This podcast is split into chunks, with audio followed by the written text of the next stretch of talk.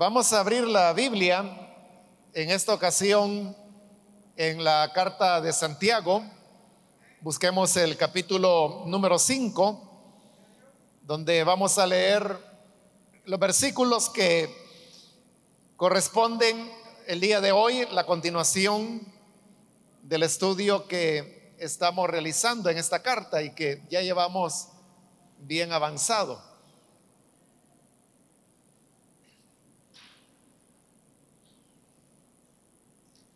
Dice la palabra de Dios en la carta de Santiago, capítulo 5, versículo 12 en adelante. Pero sobre todo, hermanos míos, no juréis ni por el cielo, ni por la tierra, ni por ningún otro juramento, sino que vuestro sí sea sí y vuestro no sea no, para que no caigáis en condenación. ¿Está alguno entre vosotros afligido? Haga oración.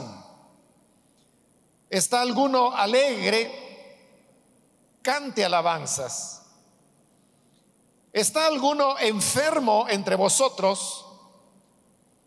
Llame a los ancianos de la iglesia y oren por él ungiéndole con aceite en el nombre del Señor. Y la oración de fe salvará al enfermo y el Señor lo levantará. Y si hubiere cometido pecados, le serán perdonados. Amén. Hasta ahí dejamos la lectura. Hermanos, pueden tomar sus asientos, por favor.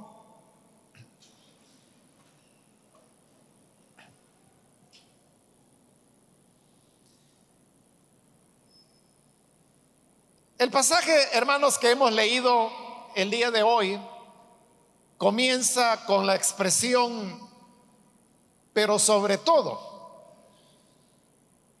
Esta expresión era un, un, una formalidad que se utilizaba en la redacción de cartas en la época cuando este documento fue escrito. Y tenía como finalidad introducir a lo que era ya la parte final de, de una epístola. Y por eso es que usted puede ver, este versículo 12 es el que tiene la expresión pero sobre todo, y usted puede observar ahí a, simple vista, que realmente nos encontramos ya en los últimos versículos de este libro que ya casi vamos a completar. Y este versículo 12 tiene un llamado relacionado con el tema de los juramentos, porque dice, hermanos míos, no juréis ni por el cielo, ni por la tierra, ni por ningún otro juramento, sino que vuestro sí sea sí y vuestro no sea no. Si usted ha leído los evangelios y los ha leído con atención, estas palabras que Santiago está diciendo acá le resultarán familiares. Y es porque estas palabras fueron dichas por el Señor Jesús. Se encuentran en el Evangelio de Mateo, en el capítulo 5. Es parte de lo que hoy nosotros conocemos como el Sermón del Monte. Es decir, que Santiago toma esas palabras del Señor Jesús, quien era su hermano, y las coloca ya casi como el final de este documento y él está prácticamente repitiendo palabra a palabra lo que Jesús dijo con la última salvedad de la parte final. Porque el Señor Jesús dijo que vuestro sí sea sí y vuestro no sea no, porque lo que es más de esto de mal procede. En cambio, Santiago lo que dice es para que no caigáis en condenación. Ese es el único cambio considerable, pero el resto del versículo son fundamentalmente las mismas palabras que el Señor Jesús utilizó. Ahora, llama la atención de que tanto el Señor como en esta carta de Santiago encontramos lo que parecería ser una prohibición en cuanto al tema de los juramentos, porque dice que, no debemos jurar. Realmente es una cuádruple negación. Porque vea, dice en primer lugar, no juréis. Y esa es una negación porque está diciendo, no juréis. Pero luego dice, ni por el cielo, y ese ni es una segunda negación. Ni por la tierra, tercera negación, ni por ningún otro juramento, cuarta negación. Es decir, que el pasaje es muy enfático en que no se debe jurar. Esto llama la atención porque resulta que en el Antiguo Testamento usted puede encontrar muchos pasajes donde se habla de hombres y mujeres que hicieron juramentos. Y no solo eso, también podemos encontrar capítulos enteros del Antiguo Testamento donde se daban las instrucciones de quienes podían hacer los juramentos y de los elementos que regulaban esos juramentos. Por ejemplo, en, el Antiguo Testamento, en los libros de Moisés, están todas las normas que tienen que ver con los votos. Que si es un hombre el que hace el voto, si es una mujer, que si esta mujer está casada o si está soltera, o sea, toda esa regulación de los votos no es otra cosa que la regulación de los juramentos. Lo que ahí se traduce como votos es la palabra juramento. Pero no solo eso, sino que encontramos también en el Antiguo Testamento que Dios jura. Porque Dios, por ejemplo, le juró a Israel que les daría la tierra que él había prometido a Abraham, a Isaac y a Jacob. Pero en el Nuevo Testamento también nosotros encontramos, por ejemplo, en el libro de Apocalipsis, a un ángel que dice, el libro de Apocalipsis, que él juró por el que vive por los siglos de los siglos, que el tiempo ya no sería más. Entonces, si la Biblia está llena de juramentos y si la Biblia tiene normativas en cuanto a quiénes y cómo deberían jurar, y si los ángeles juran, y si el mismo Dios jura, ¿por qué razón es que ahora se nos dice que no debemos jurar. La razón de esto la podemos entender y por eso es que le mencionaba de que estas palabras que Santiago está colocando acá son las palabras que Jesús dijo y que Mateo las registra en el capítulo 5 de su evangelio que hoy le dije en lo que conocemos como el sermón del monte. Pero recuerde usted que era lo que Jesús estaba haciendo en el Sermón del Monte. Jesús partió de esto. Él dijo, si la justicia de ustedes no es mayor que la de los escribas y de los fariseos, no van a entrar en el reino de Dios. Entonces, él lo que estaba diciendo es que los que creían en él, y hoy dentro de, del Nuevo Testamento, los cristianos debemos tener una justicia, es decir, una rectitud, una integridad mayor que la tuvieron los escribas y fariseos. ¿Y cuál era la justicia que ellos tenían? Era la justicia de hacer exactamente lo que la ley pedía. El problema era que en eso de hacer exactamente lo que la ley pedía, los escribas y fariseos se detenían en el mandamiento en sí. y no en la enseñanza que ese mandamiento quería dar. Por ejemplo, Jesús tomó uno de los mandamientos de la ley y dijo, ustedes oyeron que Moisés dijo, no adulterarás. Eso decía la ley. ¿Qué hacían los escribas y fariseos? No adulteraban. Es decir, el acto del adulterio nunca lo hacían. Es decir, ellos hacían exactamente lo que la ley pedía, porque la ley decía, no adulterarás. Entonces no adulteraban. Pero Jesús les dijo, oyeron que Moisés dijo, no adulterarán, pero yo les digo que cualquiera que ve a una mujer para codiciarla, ya adulteró con ella. Es decir, Jesús no se detenía en el mandamiento que decía no adulterar, sino que iba a la verdad que ese mandamiento quería ilustrar.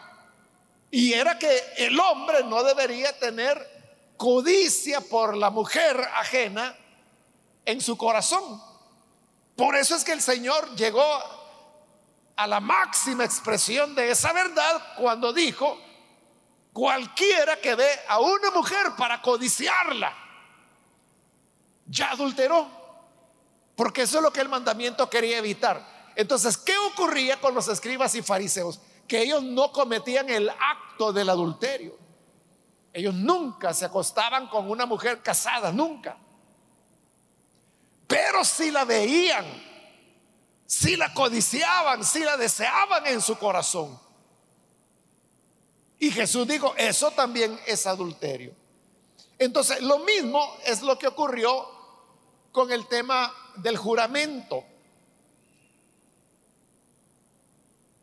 ¿Por qué Dios juraba, el ángel jura? ¿Por qué había normas que explicaban cómo hacer juramentos? ¿Por qué? Porque el juramento en el Antiguo Testamento fue un recurso para amarrar a las personas a decir la verdad. Pero ¿cuál era el propósito del juramento?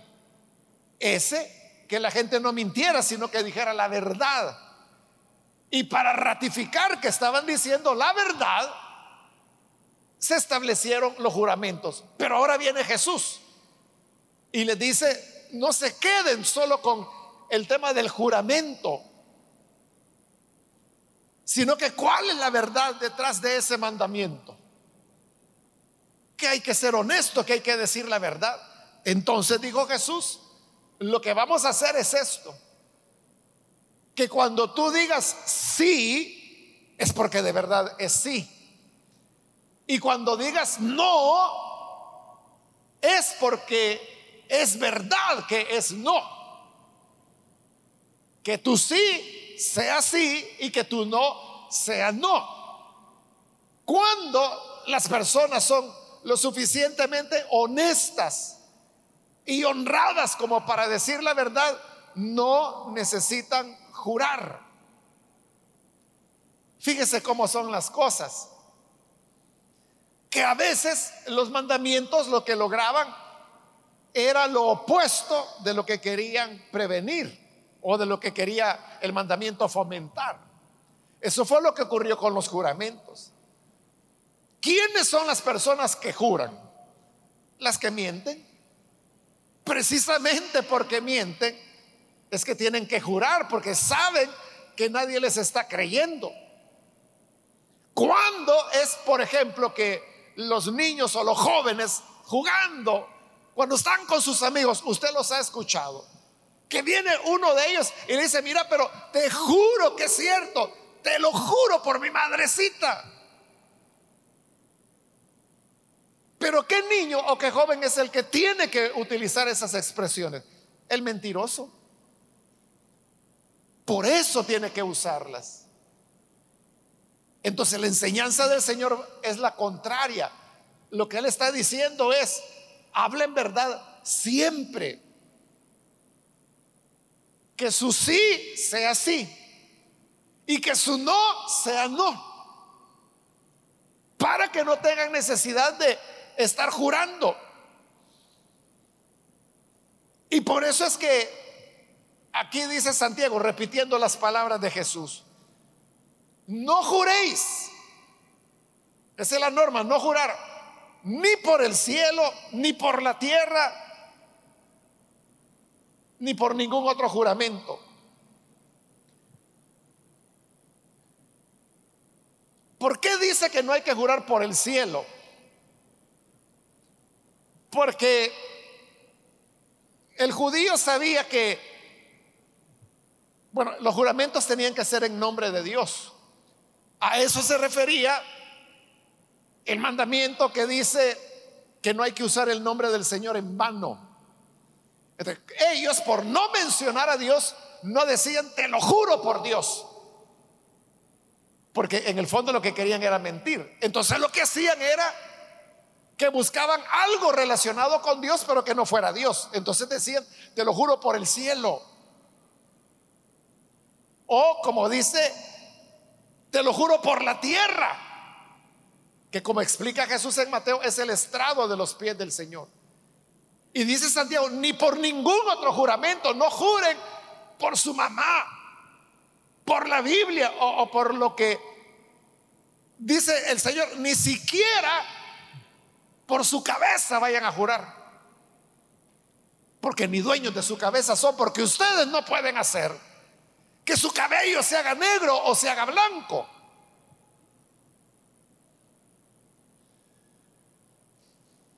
Entonces, en la misma forma de hacer los juramentos, usted puede ver que ya iba la intención de mentir.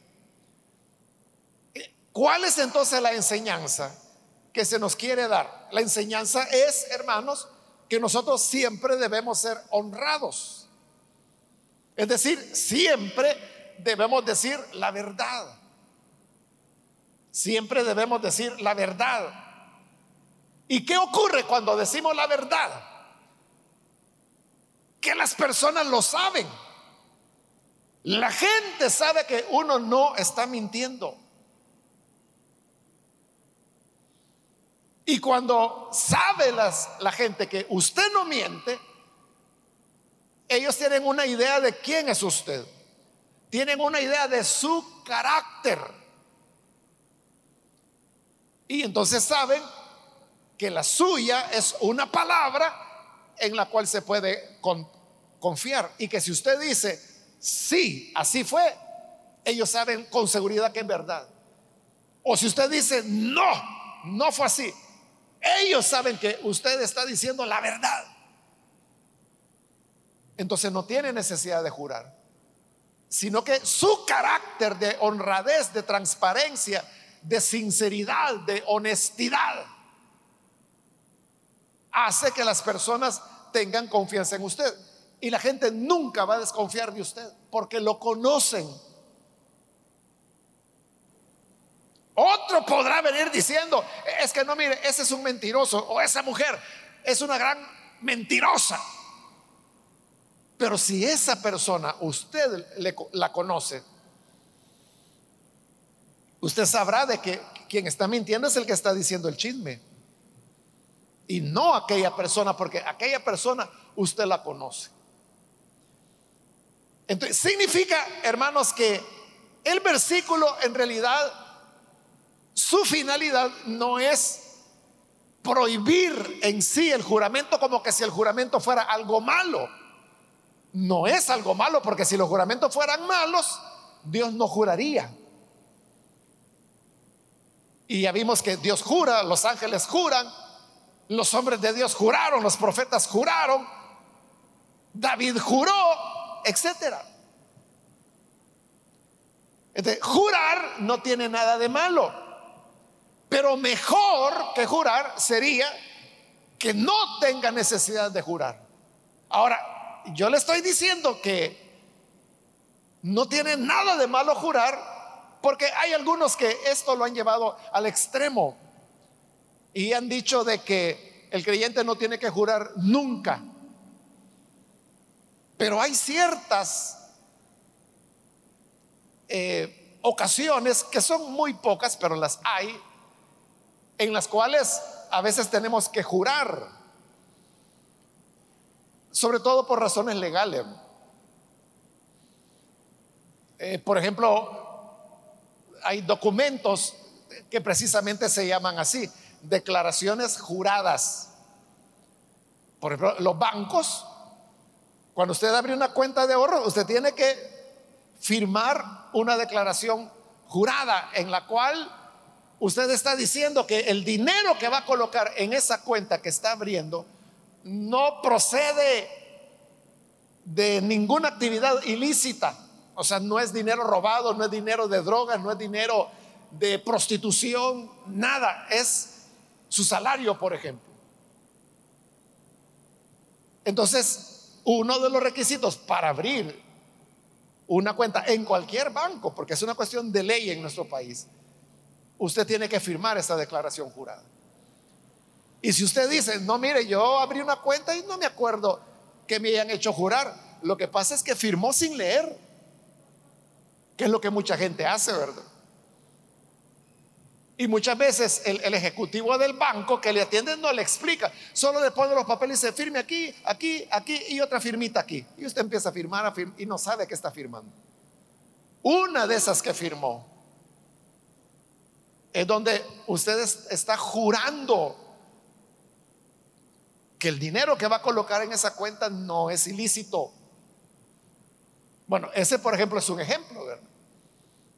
Que quizá ni cuenta se de usted, pero es así. Pero hay otras circunstancias, como por ejemplo, bueno, incluso para graduarse, los abogados para graduarse tienen que hacer un juramento, que es un juramento ante la República que van a cumplir con las leyes y las harán cumplir. Si no, no se gradúan, no le dan el título. Otras veces, hermanos, hay que jurar, por ejemplo, si usted va eh, a los Estados Unidos o quiere ir allá y solicita una visa de los Estados Unidos, todo el formulario que se llena, ese que está en la red y que usted tiene que imprimirlo y llenarlo y llevarlo el día de la entrevista, esa es una declaración jurada también. Eso es lo que mucha gente no entiende. Que ponen datos falsos, están mintiendo y al final están firmando. Y eso es un documento legal el que están firmando. Entonces, el problema es que cuando los descubren en la mentira, ahí es donde lo rechazan. Dice, uy, tan delicados que son, que son los gringos. Es que usted cometió un delito. Y es que firmó un documento con datos falsos. Pero la gente no entiende eso, cree que es simplemente un papelito cualquiera. Lo mismo es lo que ocurre, hermanos, con el tema de las declaraciones de aduana que usted tiene que decir que si lleva comida, si lleva carne, si lleva medicamentos, si lleva químicos, si lleva armas, si lleva una cantidad de dinero que excede lo que el país, por ejemplo, los Estados Unidos aceptan no más de 10 mil dólares. Si lleva más, tiene que declararlo. Y hay gente que puede llevar más o que lleva, por ejemplo, carne. Entonces, ese formulario de aduana le pregunta, ¿lleva carne o lleva alimentos? Usted tiene que poner sí, porque lo lleva. Pero ¿qué hace la gente? Pone, no, no, no, no. Así pasó más rápido, dice. El problema es que si a usted le toca revisión, ¿verdad? Que es una cuestión aleatoria. Y entonces le abren la maleta, ven todo lo que lleva y comienza a comparar con su declaración que usted firmó. Ahí está el problema. Ahí donde puede, bueno, le puede ocurrir varias cosas, depende del agente que le toque, ¿verdad? En algunas ocasiones puede hacer que esté de buen humor y lo que haga es que le pegue una regañada, ¿verdad? Y le dice, ¿usted por qué está mintiendo? Pero él tiene en su mano un documento que demuestra que usted está mintiendo. él puede cancelarle la visa, por ejemplo, y decirle se va de regreso a su casa, o puede mandarlo a que le pongan una multa O si está de, más o menos humor, lo puede mandar a que vaya a pagar los impuestos que corresponden a esas cosas no declaradas. O le da la oportunidad de votarlo. Lo deja ahí en el basurero y puede pasar cuando están de buen humor, pero lo pueden llegar hasta sacar del país. No por el hecho, es que fíjese que eran unos tamalitos con carne de tunco que yo llevaba y por eso se enoja. No, no fue eso. Se molestan por el delito que usted cometió al decir una mentira en un documento federal. Ese es el problema. Entonces, así hermanos, hay varias ocasiones en la vida en que el creyente debe jurar. Por ejemplo, cuando se instala una mesa electoral no, estoy seguro, pero no sé realmente si les toman juramento cuando la mesa es instalada, no lo sé, pero pudiera ser, porque es una cuestión oficial de Estado. Igual que jura, por ejemplo, cualquier funcionario que va a asumir un cargo público, jura. Y si no jura, pues no le dan esa posición y se acabó. Me imagino que los militares también eh, en algún momento de su servicio militar deben jurar lealtad a la patria. Entonces, hay varias situaciones, hermanos, en la vida que requieren de juramento. Entonces, el creyente puede hacerlo, claro que puede hacerlo. O el policía, ¿verdad? Me imagino que también debe hacer un juramento cuando se gradúa y se convierte en agente. puede hacerlo. Porque, le repito, el propósito de este versículo no es prohibir o decir los juramentos son malos. Si como ya le dije, hasta Dios jura. Lo malo es que usted jure mintiendo. Que usted diga, sí, yo voy a hacer lo correcto y no lo hace. Eso es lo malo. Y frente a eso es que dice, lo ideal, hermano, sería que no juraran. Y que no juraran ni por el cielo, ni por la tierra, ni por ningún otro juramento. Sino que vuestro sí sea sí y vuestro no sea no. Es que si los hombres, si los seres humanos no mintieran e hicieran siempre lo honesto, no habría que estar llenando esos formularios, hermanos, en el banco. Ni en ningún lugar. No tendría que estar haciendo declaraciones ni nada, ¿verdad? Simplemente sería su palabra lo que usted dice, sí o no. El problema es de que como el ser humano miente y miente y miente y miente y miente, ¿cómo se le cree? Hace la muchacha para creerle al muchacho que le dice, no, es que te voy a amar toda la vida, yo me voy a ir de rodillas, voy a subir al cielo y te voy a bajar la luna? Y la muchacha dice, ¿cómo hago para creerle a este mentiroso? lo ideal sería que no mintiéramos. Y que al decir la verdad tuviéramos esa reputación de honestidad que con nuestra palabra bastara. Luego en el versículo 13 dice, ¿está alguno entre vosotros afligido? Haga oración. ¿Está alguno alegre? Cante alabanzas. El ser humano tiene diversos estados de ánimo, porque todos, todos tenemos emociones. Y las emociones son fluctuantes, por eso son emociones. Si nosotros estuviéramos alegres toda la vida, todo, todo, todo, todo el tiempo, viera cómo sufriríamos, hermanos de estar alegres. Igual, ¿verdad? Que si todo el tiempo estuviéramos melancólicos o tristes, nos moriríamos quizá. Pero Dios nos ha dado la bendición de que a veces estamos alegres, a veces pensativos, a veces estamos serios, a veces nos estamos riendo, a veces lloramos, a veces nos carcajeamos. esa fluctuación de las emociones es lo que nos hace ser personas, seres humanos. Y en la fe nosotros podemos vivir cualquiera de esas emociones. Por eso dice que si alguno está afligido, tiene una preocupación, tiene un problema, haga oración. Esa es la respuesta que la fe le da, haga oración. Y si alguno está alegre, ¿qué puede hacer? dice, cante alabanzas. Realmente lo que dice el original es salmonee, es decir, cantar salmos, salmear, eso es lo que diría. ¿Está alguno alegre? Salmee. Esa sería la palabra correcta, salmear, salmee, es decir, cante salmos. Y es una expresión que, Pablo usa muchas veces.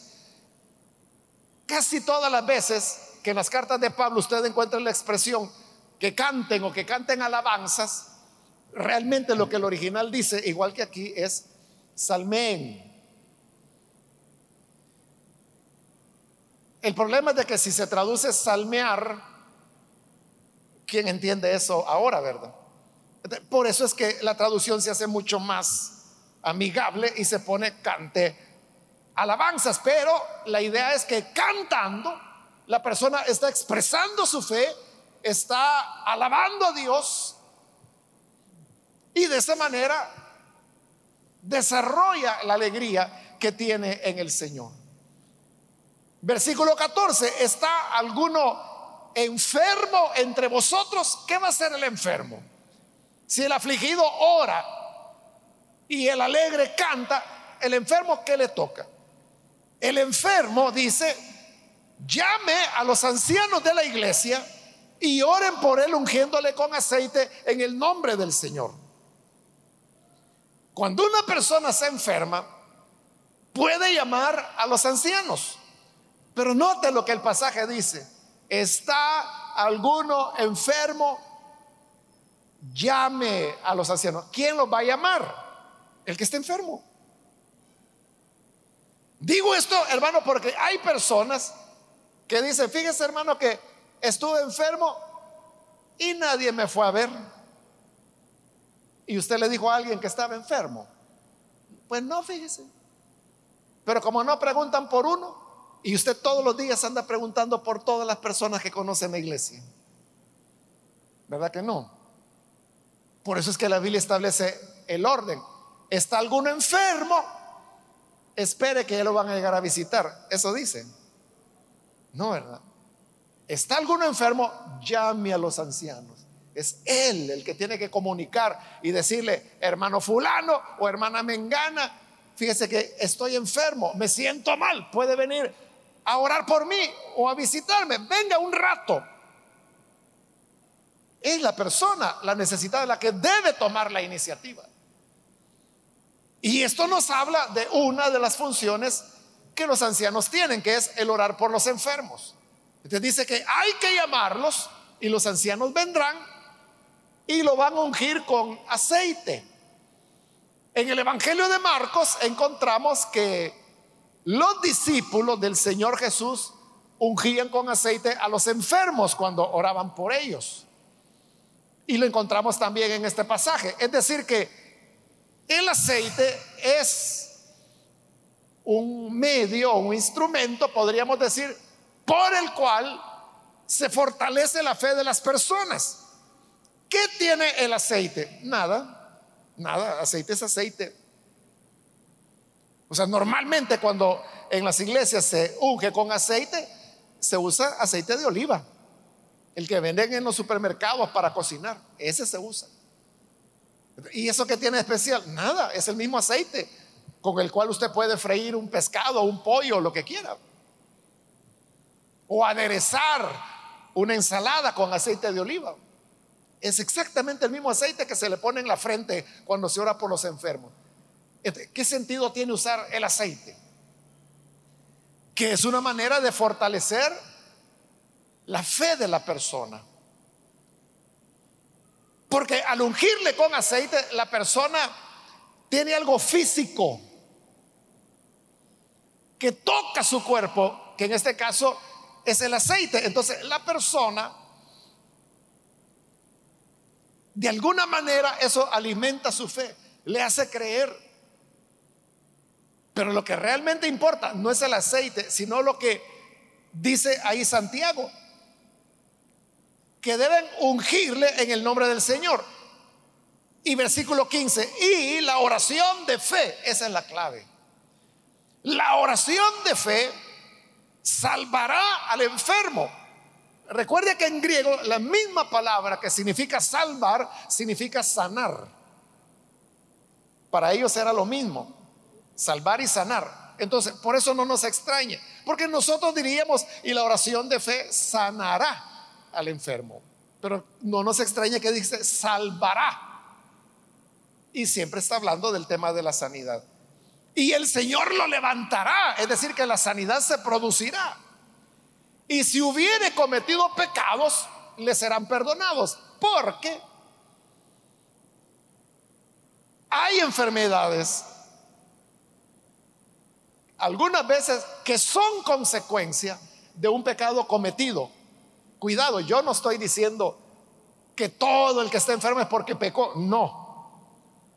Lo que estoy diciendo es de que a veces hay enfermedades que vienen como consecuencia de un pecado cometido. De cuando los ancianos vienen y oran por ese enfermo, este enfermo podría confesar y decir, mira hermano, yo sé que estoy así por mi desobediencia. Porque pasó esto, esto y esto. vienen los ancianos y vaya hermanito, Qué bueno que ustedes reconocen. Hoy vamos a orar por usted. En el nombre de Jesús lo ungimos con este aceite y vamos a orar para que el Señor lo sane. Oran y dice, y la oración de fe lo levantará. Y si hubiere cometido pecados, esos pecados que él mismo confesó, le serán perdonados. Es decir, la persona quedará sana y quedará perdonada. Gracias a la oración de fe. Fíjese que en una ocasión leyendo un libro,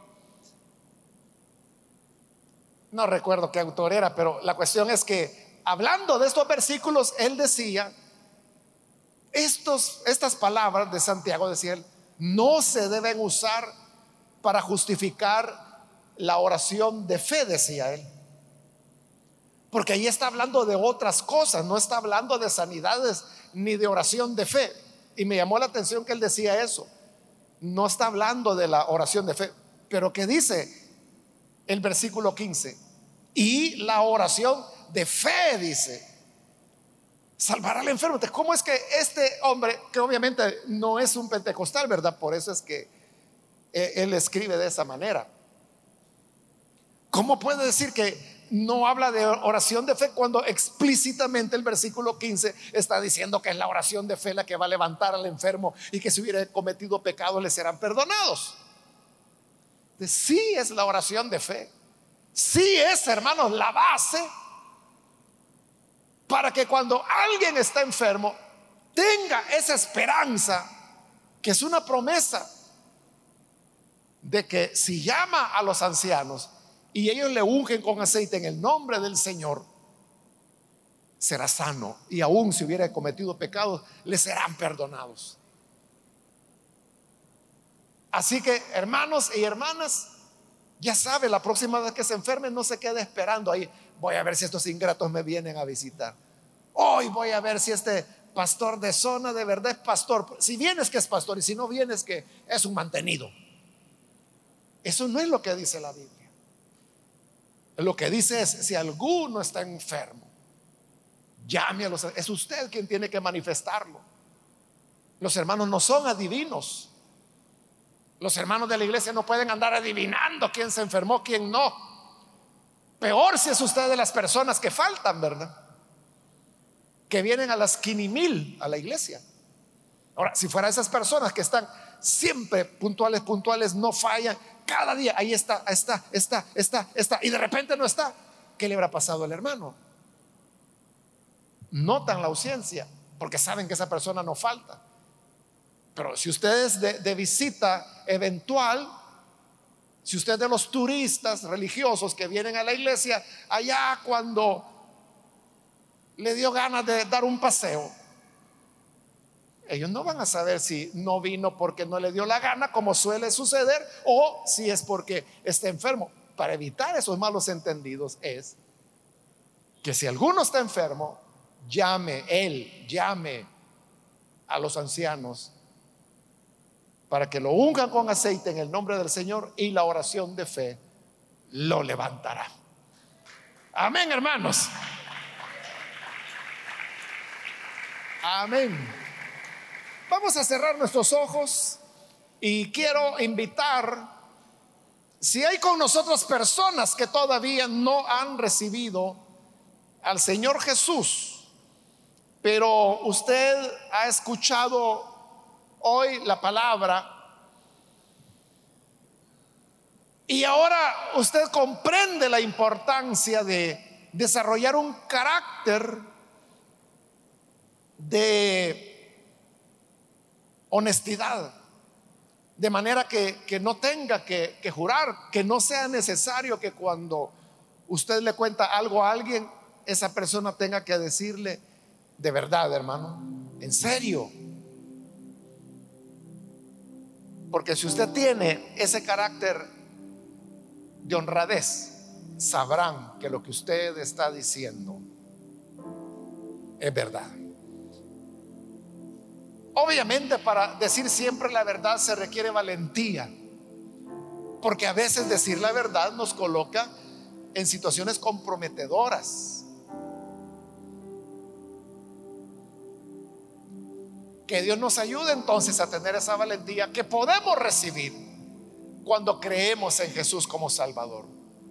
Por eso yo quiero invitar si hay alguna persona, algún amigo o amiga que por primera vez necesita creer en el Hijo de Dios, yo le invito para que ahí en el lugar donde está, se ponga en pie si usted desea recibir a Jesús.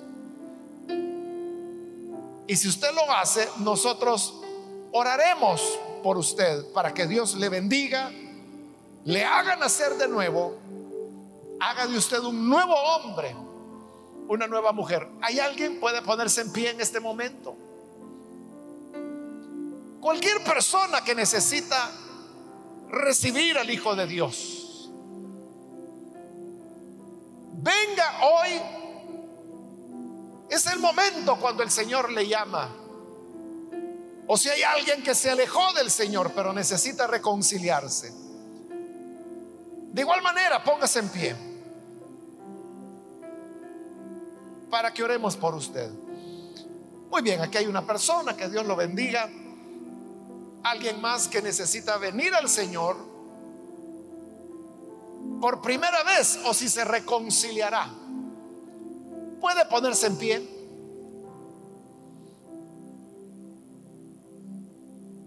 Y vamos a orar. Muy bien, aquí hay otro joven, que Dios lo bendiga. Alguien más que necesita hacerlo.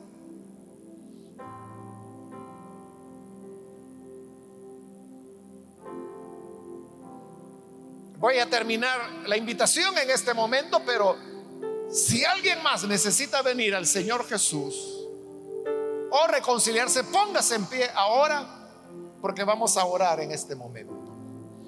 Muy bien, aquí hay otro joven, que Dios lo bendiga. A usted que nos ve por televisión también le invito para que se una con estas personas en esta oración.